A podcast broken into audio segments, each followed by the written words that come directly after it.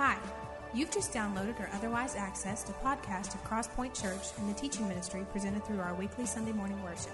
Feel free to burn a copy of this file when you're finished and pass it along to a friend you think might also benefit from the teaching. We hope you enjoy the message today, and thanks again for taking the time to visit.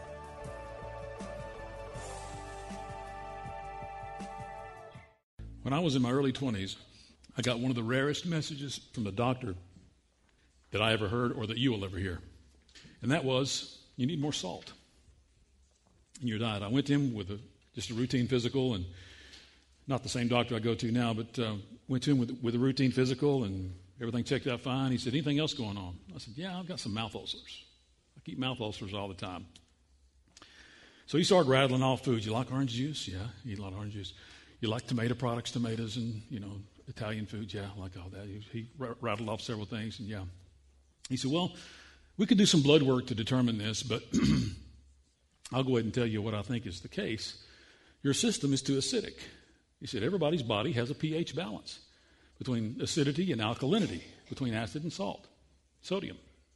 And he said, Yours is very highly acidic. He said, You're probably going to go on proton pump inhibitors, um, Nexium, those kinds of things earlier than most people do. And I did. I started on those in my 30s, in my late 30s. And he said, Because of that, he said, Do you salt your food? I said, No, I usually don't because I live with people with high blood pressure, and so you can't find a salt shaker around my house anywhere else if you, if you were looking for one. Well, he said, You need to start salting your food. He said, Don't be afraid of salt. Salt's your friend. He said, Now don't go overboard with it. You know, you don't want to get high blood pressure. Watch your blood pressure. Make sure your blood pressure stays low, and it's still low to this day. But he said, Salt is, is probably your friend in your diet for the most of your life. So he said, What I want you to do today to combat the, the, the, the, ulcers in your mouth and those kind of things. He said, go get the biggest bag of potato chips you can find. He said, there's more sodium in a bag of potato chips than about anything you can get. Go get the biggest bag of potato chips you can find and eat the whole bag. He said, now if you tell any other doctor I told you this, I'll lie. I'll, I'll, I'll, deny it to, to, their face, to yours, and anybody else. He said, because it's not the kind of counsel doctors give most of their patients. They don't tell them, go get more salt. It's usually less. But he said, you need more salt in your diet. Since that time, I've been salting my food more, and I've been watching my blood pressure, and and I still take proton pump inhibitors because I have a lot of acid in my system. But um, salt is something that, that I don't fear yet. We need a balance. We need that. All of us have a pH balance, and he said you're rare. He said most people's pH balance is more high in alkaline, and so they're prone to high blood pressure. And that's why they need to stay away from salt and other kinds of things. He said most people aren't as highly acidic as you are, but most folks are Every, I mean, everybody has a pH balance. And so he said, You're, you know, we've, we've gone so, the pendulum has swung so far in the medical field away from sodium that he said, and, and rightfully so, because so many prepared foods that you get at a restaurant or at a fast food place or in a, if you buy food in, in a package, he said it's probably got a lot of sodium in it to, to, to preserve it and all those kinds of things. He said, so he said it's re- there's reason to be cautious about salt, but he said salt is part of our friend. He said we shouldn't totally avoid it altogether. We just need it in balance. And that brings us to tonight's text this, this idea of salt and light in balance to each other, and salt and light in balance to what we looked at last week. I think you're going to see um, to be really relevant. Turn in your Bibles, if you have them, to, to Matthew chapter 5. If not, the, the text will be on the screen that you can follow along with. And we're going to look at this, this next message in this series of messages on the Sermon on the Mount. And these are, as, as I shared with you last week, this is the most direct and most poignant teaching Jesus has ever done, yet, and probably ever in the scripture. He lays it out here in very clear and succinct detail for folks. Now, last week it was very direct. Blessed are, we looked at all the, all the blessed attitudes, the blessed attitudes. The, these, these lowly attitudes, the meek, the, the lowly of heart, the pure in heart, and we looked at, at this, the, the, these, this lowly estate, and he, he, was very direct about the blessing that comes from that, and we looked at that last week. This week, he, he, he or, or, it's in the context of the same message. He's, he's sitting there, and it's, it's, seconds after what he's just said about, about being blessed, but he says what we're about to read here in, in Matthew chapter 5, verse 13. You are the salt of the earth, but if the salt loses its saltiness, how can it be made salty again? It's no longer good for anything except to be thrown out and trampled underfoot. You are the light of the world. A city on a hill cannot be hidden. Neither do people light a lamp and put it under a bowl. Instead, they put it on its stand, and it gives light to everyone in the house. In the same way, let your light shine before others, that they may see your good deeds and praise your Father in heaven. Now, three things I want us to see from salt and three things I want us to see from light that I think he points out in this text. What I hope you'll see this is in light of your life. Uh, we are, he, he, commands us here that, that, followers of his are to be these kinds of things. We're to be salt, we're to be light. Great metaphors, but what does that mean? Let's dig in a little deeper and see what he's talking about. You are the salt of the earth. First of all, he, he's, he's mentioning there in the, in the first part of verse 13 that salt is indigenous, it's natural, it's, it's, it's earth. It comes from the earth. It's indigenous to the earth. It's, it's not something that's man made, not something that's necessarily discovered, but something that is, that is very natural in nature. Um, in essence, what he's saying, it's from here. You've, if, uh, if, you're, if you grew up someplace else and you talk to a hillbilly from East Tennessee, you can probably tell quick, and they can tell quick you're from someplace else. You know, we love you and we're glad you're here, but you're from someplace else. And so that, the idea that he's talking about here is this is native.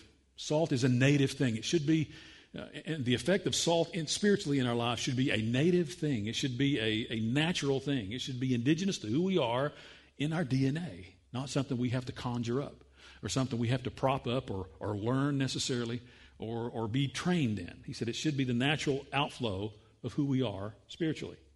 Now, the real McCoy, I guess more or less is what he's talking about. And, and I, I, saw probably the clearest glimpse of this in, in my first trip to Nicaragua. We'll be going with the team the last week of June again. And my first trip there, uh, the area that we minister to with, with Eric and Melissa is uh, an area called Salinas Grande. It's a small town, and Salinas Grande in, in Spanish means big salt or salt big. Uh, they're, they're, how their verbs and nouns are put together. But it is that. And as soon as you get, it's a coastal town. As soon as you get near the coast, you see these huge, huge, just look like dugout fields with, uh, I guess it's, I think it's mylar actually that lines them. It's a rubber membrane that they've dug channels out to where the ocean will drain into these areas the sun will dry the and, and the, they just let in probably about three inches of water. And this is talk, I'm talking about as far as you can see in one direction or the other. Let the water in, they dam it back up, the sun dries the water out, and what you're left with is a salt. And they glean all that sea salt off, and they do the same thing again. Now, that's seasonal depending on the tides and depending on how much salt is in the ocean, and they know that better than anybody else. They're there and they do it all the time. But that town, that's their, that's their bread and butter for income, and the people work the salt. It, it, when it's out of season in, in, in in, uh, in Salinas Grande, most guys either just sit around and drink or fish. So you see that it's very vital to their economy. And, I, and once you get there and you kind of see a picture of that, you think, man, this takes a lot of manpower to do something like this because this operation is, I mean, it's a huge operation. Yes, it probably does. But when it's in season, they're making the most of it. And we'll talk about that in just a minute. When it's not, they're not. But that is, that is in their DNA. It's indigenous to who they are. In fact, the town's named after what they do.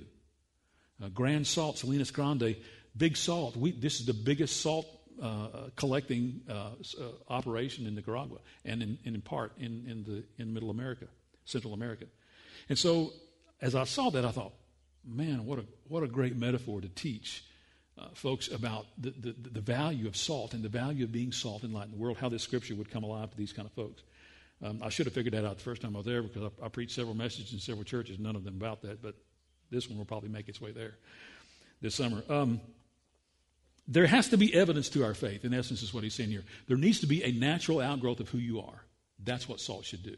It should be the natural seasoner to who you are. And it should be in your, do, in your DNA. It shouldn't be something you have to conjure up. It should be authentic and real. People should recognize it as that. Secondly, not only is salt indigenous, but salt has a purpose. Look at the, the B part of verse 13. If salt loses its saltiness, how can it be made salty again? If salt loses its saltiness, how can it be made salty again? This saltiness, salt is primarily effective in three areas in this day and time. We found greater uses for it in our day. We'll talk about that in just a second. But salt in this day and time was primarily useful in three areas. It was useful, useful for seasoning. It's still useful for, useful for seasoning today. We use it in that regard to season foods, to flavor foods, um, to make foods better, to make them more tasteful, so it was used as a seasoning agent. It was used to preserve food uh, and other things besides food. Even even they put part of the part of the burial uh, uh, things that they buried people with the the, the uh, myrrh and the frankincense and those kinds of balms. Many of them included a heavy dose of salt. um, for to, to, bury bodies, even as, as burial balm. But they used it as preserves uh, to, to, preserve food and preserve other things. We still use it that way today. Uh, in fact, there are substitutes for salt that are used as preservatives now. We were talking this morning, men's Bible study. I shared with the guys that we were talking about the effects of cancer and how how how cancer is tied to so many things in our day and time. And, and uh, I shared with them a story that my grandmother told me years ago when when cancer was just kind of getting a foothold in, in, in, the, into healthcare. And she said, You know, I think a lot of these cancers are tied to packaged food. She said, In fact, if, if a food comes in a wrapper, it's not fit to eat, son. And I just kind of looked at her and said, Okay, Granny, whatever you say. But that's, she, she was very vehement about that because of the chemicals that are placed in food to preserve it. So it'll last long enough on the shelves for you not to get there and buy it. And there may be a lot of truth to that. Um, but it's, salt was and still is used as a preservative. It's, it's a lasting preservative and, t- and tends to last very long. In fact, um, probably in the last 10 years, 8 to 10 years, you've seen lithium um, put in a lot of batteries. Lithium is a, is a, is a derivative of salt, it comes from salt. Uh, in, in fact, is a type of sodium. And it's put in batteries because it lasts longer. In fact, you, if you have a lithium battery, it'll last 10 times as long as a regular alkaline battery will last. And so, as continued uses are found for salt, it, it, it is it tends to make things last longer. It tends to go further. It tends to preserve deeper than anything else like it. So thirdly, not only is it used for seasoning and preserving, uh, it's used for healing. And this was probably more prevalent in, in, in generations past than it is today because we have so many medications and so many methods for, for healing. But in the Civil War, um, tons and tons and tons of salt was used in, to, to, to tend wounds uh, and to, uh, this may sound gross for you, but so cover your ears if you don't like gross things. But as, as limbs were either blown off or blown beyond repair uh, and needed to be amputated, whether it was a leg or an arm, they would amputate that with a saw, pack it with, with so much salt that you couldn't see anything but the salt, and then wrap the end of that limb up.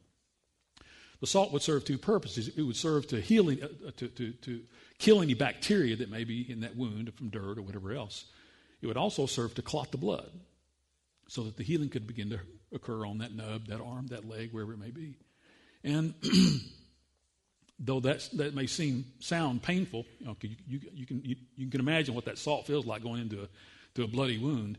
It was very effective in that day and time, and really the only thing they had to use in that day and time. It still is in our in our day. I can remember uh, when I was probably about seven or eight years old, uh, taking a trip to the beach, cutting my foot on a shell. I don't know how I cut the top of my foot on a shell, but I cut the top of my foot on a shell, and it was bleeding. My mom looks at it says, well, Go get in the water and play. You'll be all right.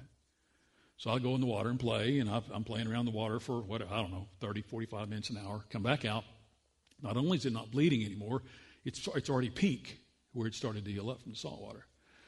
And as I, as I thought about that experience uh, this week and, in that, in that day, I thought, man, God did an incredible thing by the healing powers of salt that He put in the earth. That's a natural thing that we try and replace now with so many chemicals that we use. But it was in that day and time, and still is in our day and time, very much a seasoning, a preserving, and a healing element to it. And we, I think we've gotten away from that some. We, have gotten um, we've gotten careless, I think, oftentimes in our, and callous sometimes in our statements, in, our, in, our, in the ways we communicate to a culture that's usually, honestly, is pretty dark and bleak, but we've gotten careless in the way we season it.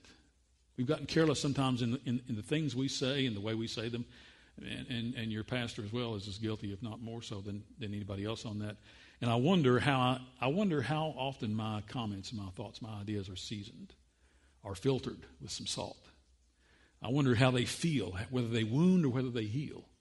Whether the things I say do that. I wonder whether the things we say as believers in our culture do that. We need to be careful. Um, sodium is a vol- sodium's put in bombs, uh, you know, to make bombs in our day. It's a volatile thing. It can it can it can it can season, it can preserve, it can heal, but it can also destroy and, and wreak a lot of havoc if we don't know how to use it effectively. It has a purpose, and we need to understand it, and we do too. And I hope you can see the connection between this, this illustration he's using and our own life. Thirdly, not only is it indigenous and, and has a purpose, it has a season.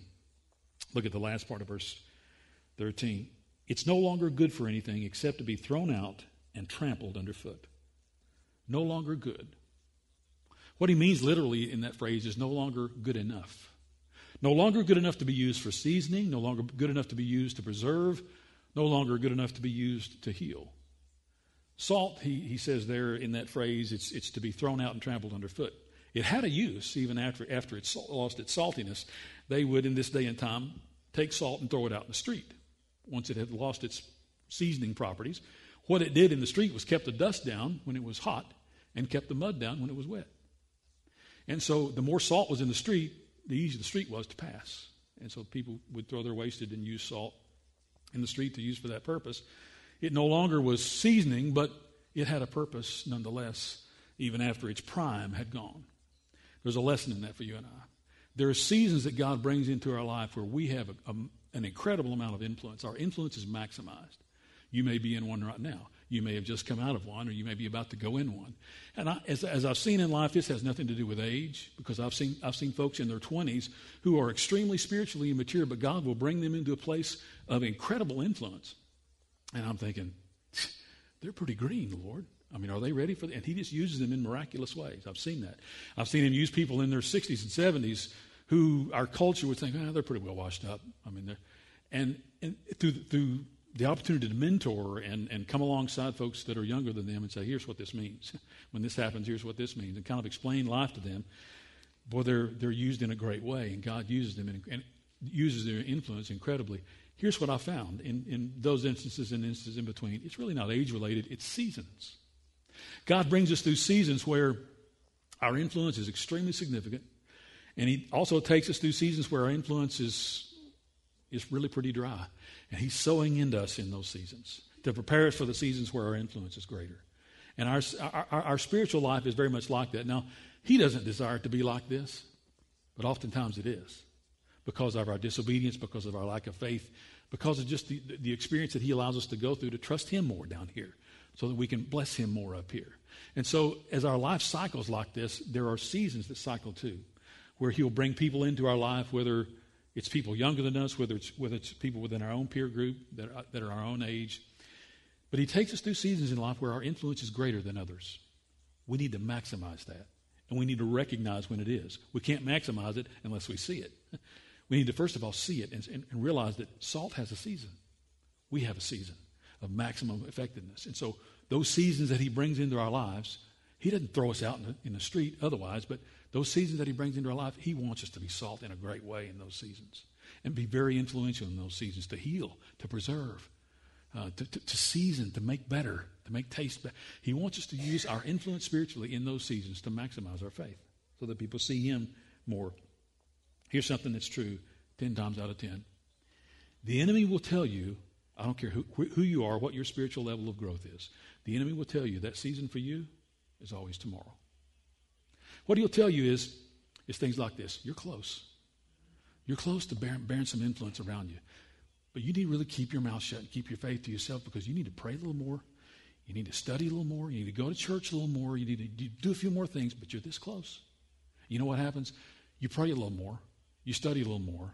You do church a little more. You get involved in a Bible study, and you really you want to put feet to your faith a little more. And he and then he tells you he creeps up behind you again. Says, You're close. You're really close. Just a little more Bible study and a little more and a little more. It's tomorrow for you.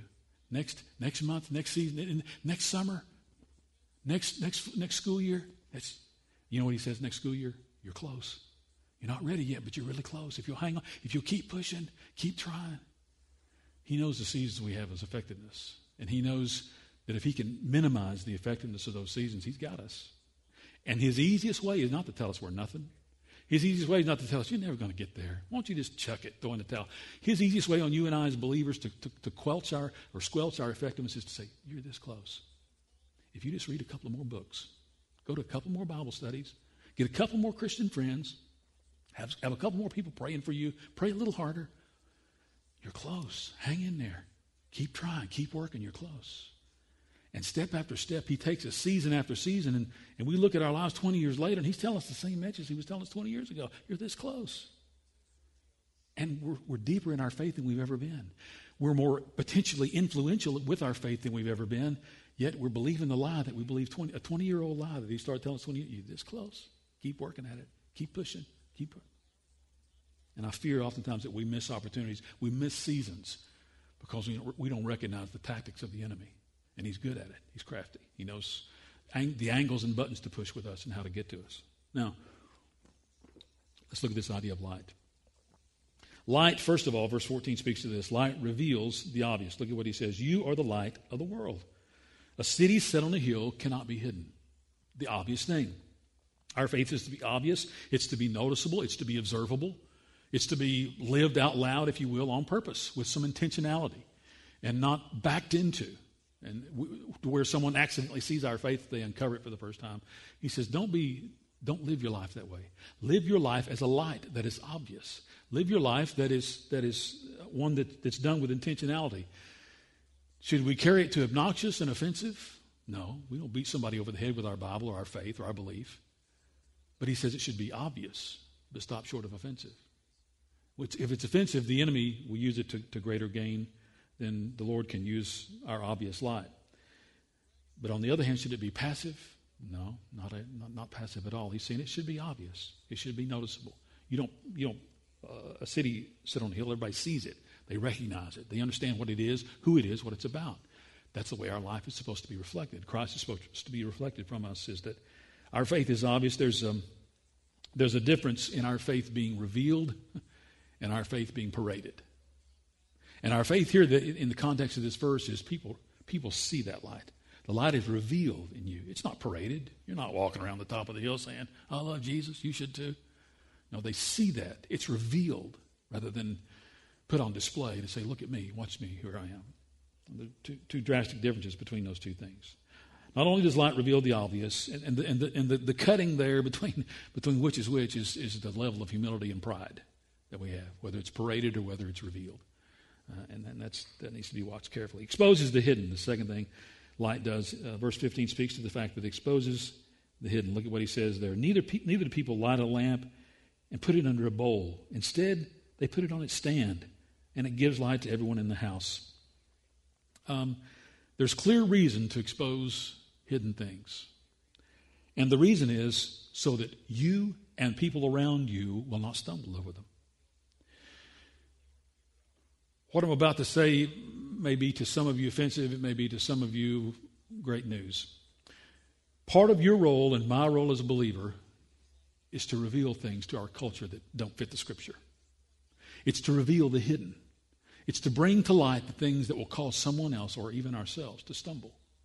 Now, we got to be careful in how we do that because oftentimes how we've done it as believers is we pointed to the individual that's in the wrong rather than the behavior or the principle that's out of line. And there's a drastic difference between those two things. Because God looks at the, at the sin of the homosexual and the sin of the liar the same. He looks at the sin of the prostitute, the sin of the, the addict, and the, and the sin of, of, the, of, the, of the person who cheats on the test, the, the very same. And you see, the difference between those two things is he looks at all of us as sinners who, who need him. And our sin is equal in his eyes. You and I need to we need to learn to hone that craft of looking at the ability to separate the sin from the sinner.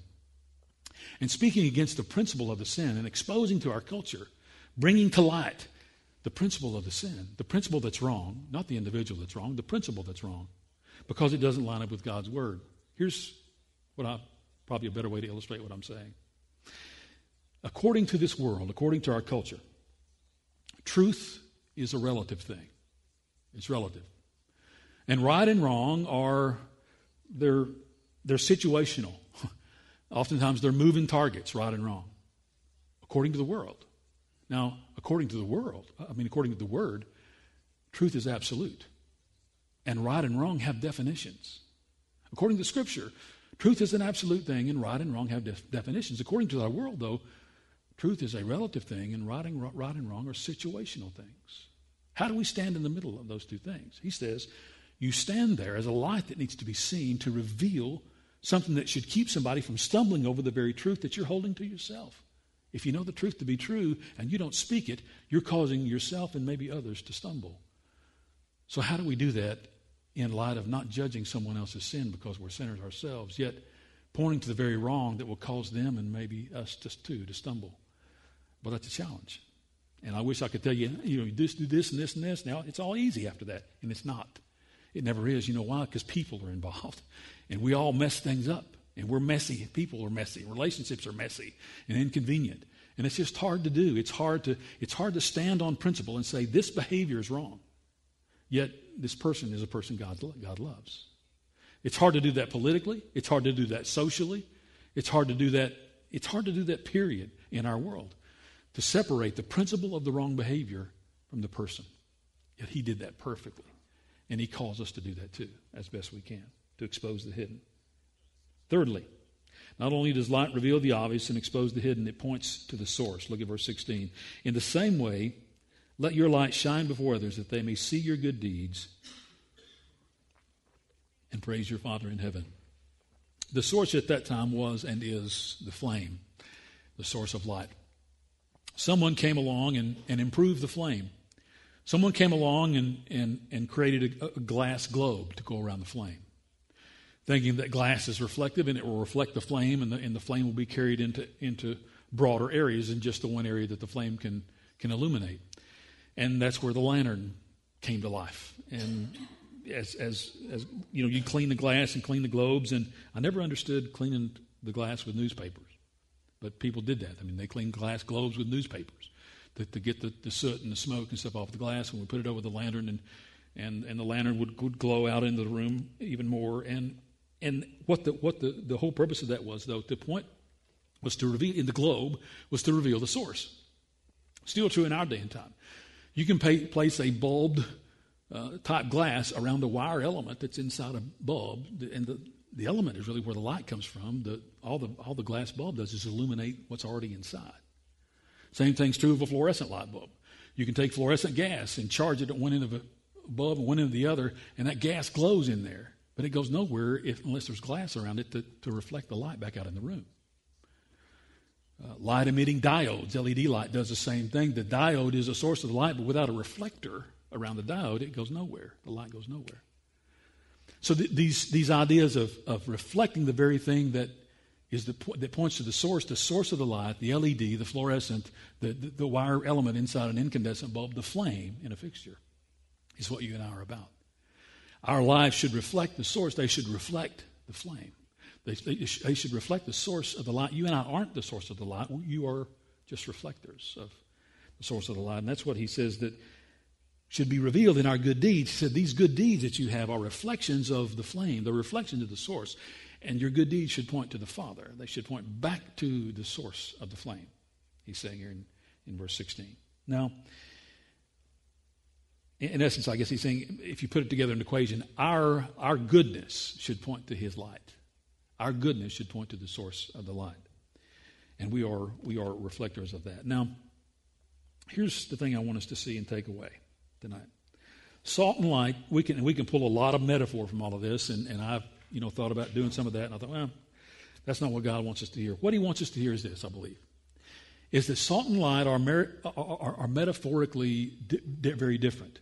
And verses 13 through 16 are very different from what we looked at last week. What we looked at last week was very, if you look at, if you remember, I told you, you know, in fact, I had somebody come up to me after church and said, okay, being blessed is still a good thing, right? and I said, yeah, it is a good thing. Being blessed is a good thing. What, what last week's text showed us, though, is that if we're looking for to be blessed by how this world defines blessing, we're looking in the wrong direction. And that's really not where blessing is received. He doesn't define blessing that way. He defines blessing in how we looked at last week in verses 1 through 11.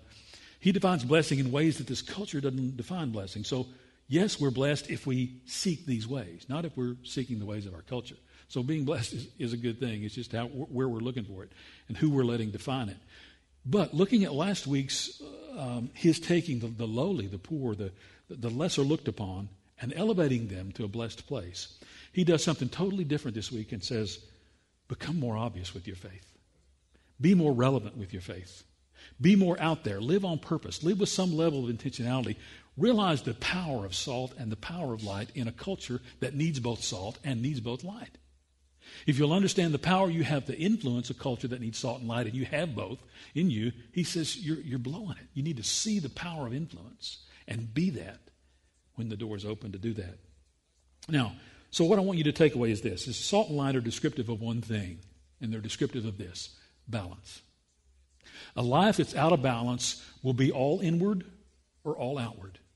The inward never gets out, and the outward eventually wears out of anything relative to say, and people stop listening to you because you're just uh, a resounding gong, a clanging cymbal, as he talks about in, in 1 Corinthians. So you and I need to see the balance of the blessed attitudes in verses 1 through 11 with the out there life that he wants us to live in verses 13 to 16. We also need to see the balance of salt, which is largely inward.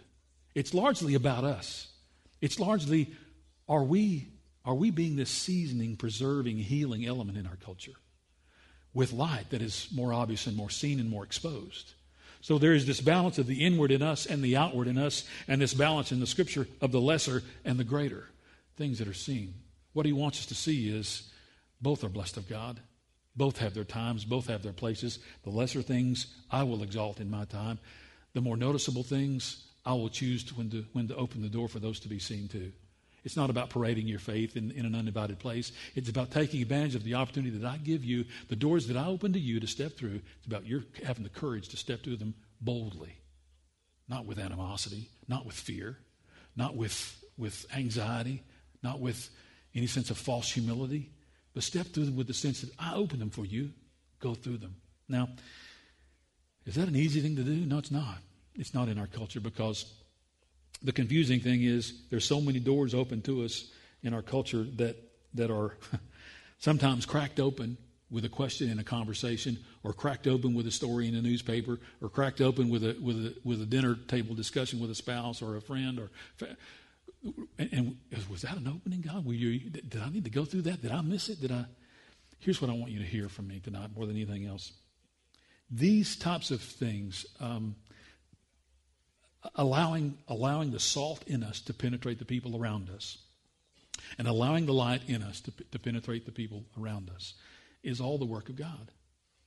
It's not anything that we have to labor at, anything that we need to, to, to be anxious about. Now, should we, should we prepare ourselves? I mean, should we spend time in the Word? Yeah. Should we spend time in Bible study? Yeah.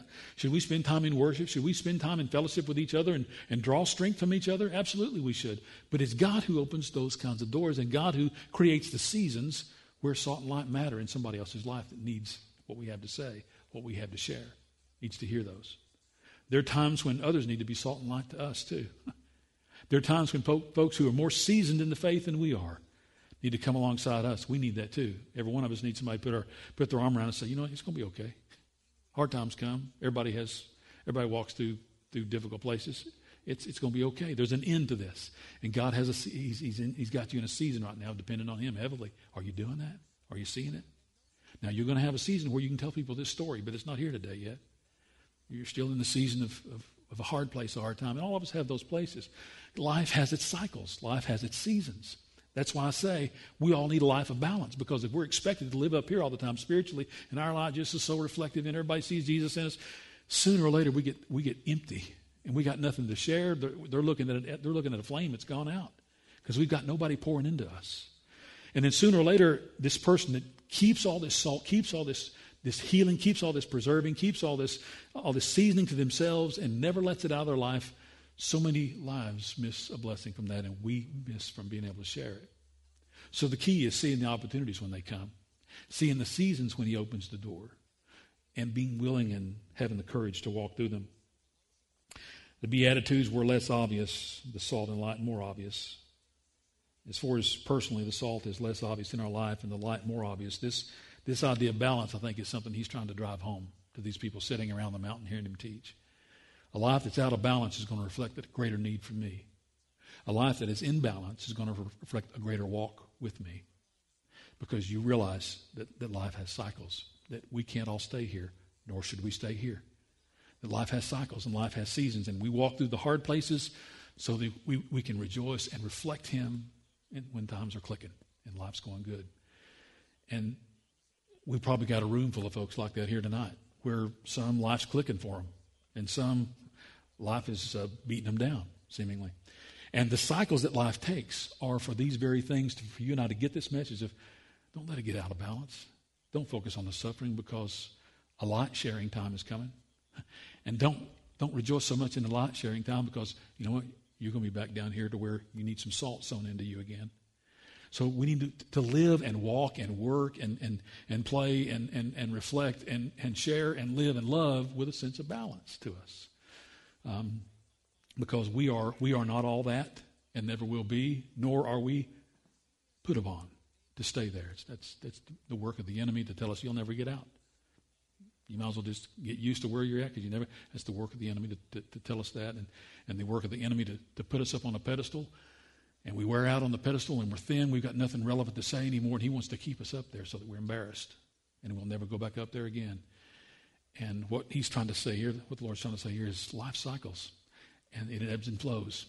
And this, this thing of salt and light, of both internal and external, that's a part of life. Feed on the internal when you're in the valley. You need it.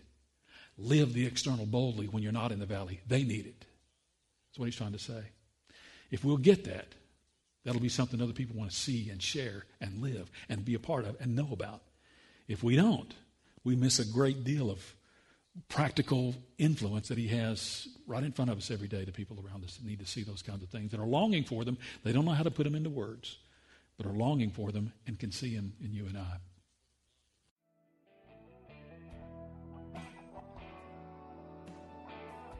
Thanks again for listening to today's message from Crosspoint Church, helping people navigate the journey toward an authentic, biblical, and contagious walk with Christ.